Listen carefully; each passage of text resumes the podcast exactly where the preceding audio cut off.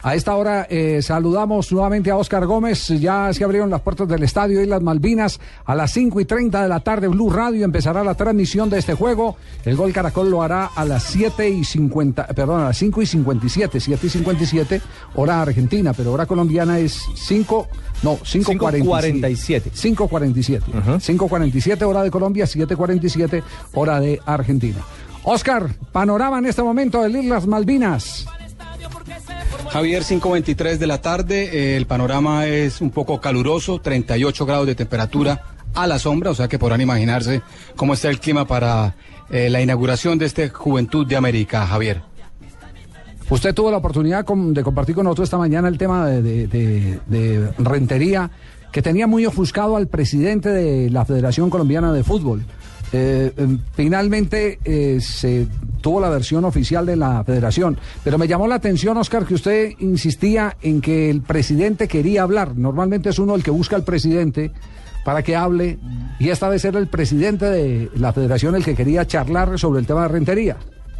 Así es, Javier. Él, estaba muy preocupado por, por el hecho de, de las versiones que se venían manejando desde, desde Torreón, desde el Santos, donde va a jugar eh, eh, Andrés Rentería, porque estaban diciendo que la federación no había solicitado con anticipación el permiso para que el jugador llegara a la selección sub-20. Eh, él quería aclarar el tema y, básicamente nos explicó que el jugador todavía no era del Santos y que todavía podía ser parte de la selección juvenil. Y en resumidas cuentas, esto nos dijo el presidente Luis Bedoya, Javier. Bueno, en el caso de Rentería fue lamentable. Él Hoy día es un jugador aún para nosotros de la Alianza Petrolera. Ha sido convocado, pero el jugador, eh, pues todos sabemos que se fue del país, que se encuentra con el Santos Laguna.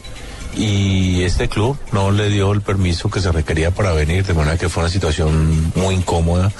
Eh, a nosotros lo que no nos ha gustado es que se ha mencionado que ha sido un acuerdo con la Federación Colombiana de Fútbol para que él se quedara. Esto no es cierto. El jugador está convocado, ha incumplido una convocatoria y ya pues tan pronto la semana entrante se abierta la oficina desde el punto de vista administrativo se mirarán los casos y hay que abrir un proceso disciplinario, cómo se manejará el tema frente a su club, Alianza Petrolera. Eh, seguramente los descargos de por qué no fue, no se presentó. De manera que digamos que eso es la claridad eh, que es válida en este momento para nosotros.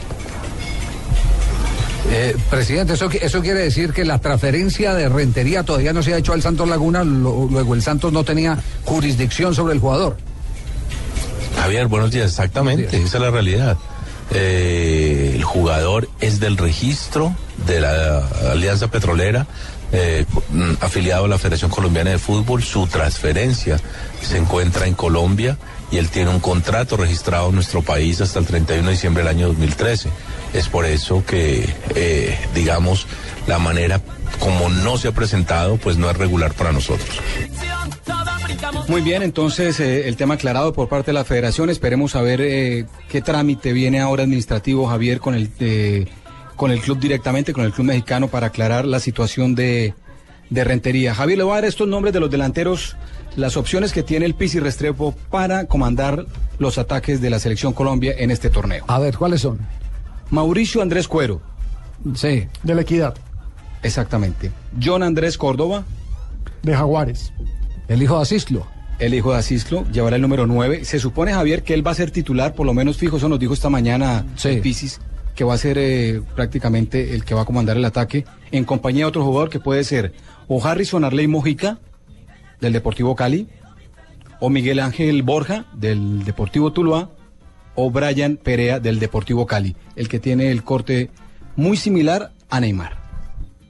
Brian Perea, entonces el, Cali. y Brian Perea, recordemos, fue la gran figura del torneo sub-19 en Colombia, en el que el Cali precisamente salió campeón, sí, haciendo pareja precisamente con Mojica. y fue uno de los artilleros. Eh, es interesante lo que Oscar, allá se habla en Argentina mucho de los cinco magníficos de la selección de Marcelo Troviani. Eh, ¿Usted usted tiene, tiene ya formación confirmada Argentina para el partido de fondo frente a Chile o no? A ver si van los cinco magníficos. No, Javier, no se ha confirmado la formación. En la, prensa se habla mucho de Iturbe, del jugador que también brilló. Iturbe, de Centurión. Sirigliano. Exactamente. Pero no, no han confirmado la nómina. Troviani ha mantenido muy en reserva a los 11 titulares. El equipo sí ha estado abierto a la prensa. Se ha podido asistir a los entrenamientos. Los medios de comunicación han podido hablar con los jugadores pero la nómina definitiva no se ha dado a conocer todavía.